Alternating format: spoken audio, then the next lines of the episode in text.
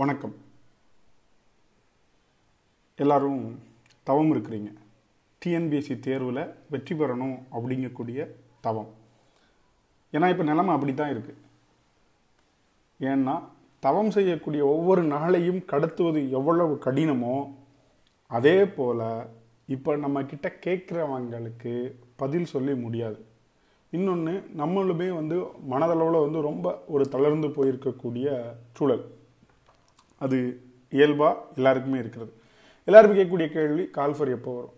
கண்டிப்பாக வரும்.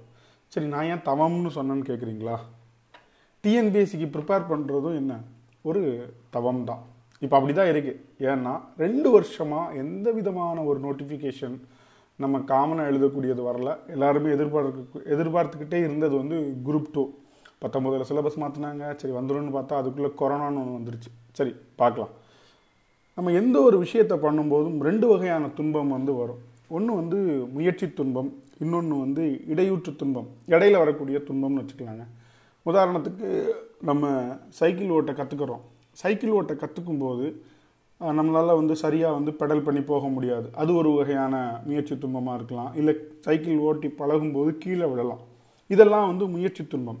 இடையூற்று துன்பம் அப்படின்னு சொல்லி பார்த்தீங்கன்னா நம்ம சைக்கிள் நல்லா ஓட்ட படிச்சிருப்போம். நமக்கு சைக்கிள் ஓட்ட தெரியும்.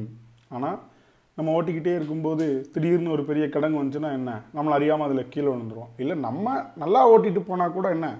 எதிரில் வரக்கூடியவன் வந்து நம்ம மேலே இடிச்சிட்டானா கீழே விழுந்துரும் இதுதான் என்னென்னா இடையூற்று துன்பம். இப்போ நம்ம நல்லா சைக்கிள் ஓட்ட படிச்சிட்டோம். படித்த மாதிரி டிஎன்பிஎஸ்சி தேர்வுக்கு நம்ம எல்லாருமே வந்து ரொம்ப தயாராக இருக்கோம்.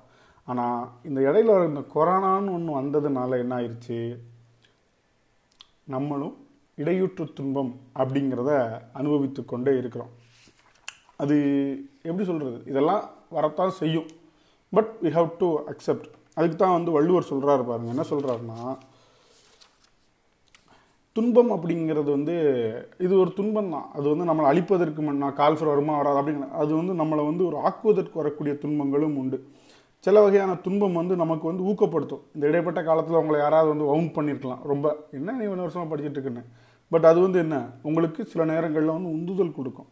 அதுக்கு ஒரு குரல் சொல்கிறார் பாருங்க. இது தவம் அப்படிங்கக்கூடிய அதிகாரத்தில் வருது. அதனால தான் நான் வந்து தவம் அப்படின்னே சொல்கிறேன் அதாவது வந்து தங்கத்தை வந்து சூடாக்க சூடாக்க வெப்பப்படுத்த வெப்பப்படுத்த அதில் இருக்கக்கூடிய பிற கலப்புகள் அதாவது வந்து இந்த மாசு செம்பு இது மாதிரியான அந்த பொருட்கள்லாம் தனியாக வந்து ஒரு ஜொலிக்க ஒளி ஜொலிக்க ஆரம்பிக்கும். ஒரு ஒளி விடக்கூடிய ஒரு தன்மைக்கு வந்துடும் அதே மாதிரி துன்பத்தை துன்பம் வந்து நம்மளை சுட சுட இப்போ ஒவ்வொரு நாளும் வந்து நமக்கு வந்து துன்பம் மாதிரி தான் ஒவ்வொரு ஒரு நாளை கடத்துறதே பெரிய சங்கடமாக இருக்குது இதெல்லாம் நம்ம ஓவர் கம் பண்ணி வந்தால் என்ன?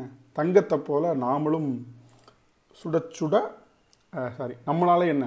ஒளி விட முடியும். அந்த குரல் என்ன அப்படின்னா சுடச்சுடரும் பொன்போல் ஒளிவிடும் துன்பம். சுடச்சுட நோட்கிற்பவர்க்கு நோற்றல் அப்படின்னா தாங்கிக் கொள்ளுதல் துன்பத்தை தாங்கிக் கொள்றவருக்கு தான் என்ன? தங்கம் போல ஒளிவிடக்கூடிய தன்மை அப்படிங்கிறது கிடைக்கும். இப்போ நம்ம ப்ரிப்பேர் பண்ணுறதும் தவம் மாதிரியான ஒரு விஷயம்தான். நல்லா தெரிஞ்சுக்கோங்க. வெற்றி அப்படிங்கிறது காலம் கடந்து வரும். பெரிய வெற்றி மிக காலம் கடந்து வரும். அதுவரை நாம் பொறுத்திருக்க வேண்டும் காத்திருக்க வேண்டும். இழப்பை இடரை இன்னலை தடையையும் தாங்கிக் கொள்ள வேண்டும். இதற்குத்தான் முயற்சி தவம் அப்படிங்கிறது பெயர். நம்ம எல்லாருமே தவம் புரிகிறோம். தவம் புரிஞ்சு அதற்கான பலன் அப்படிங்கிறது கண்டிப்பாக கிடைக்கும். நன்றி.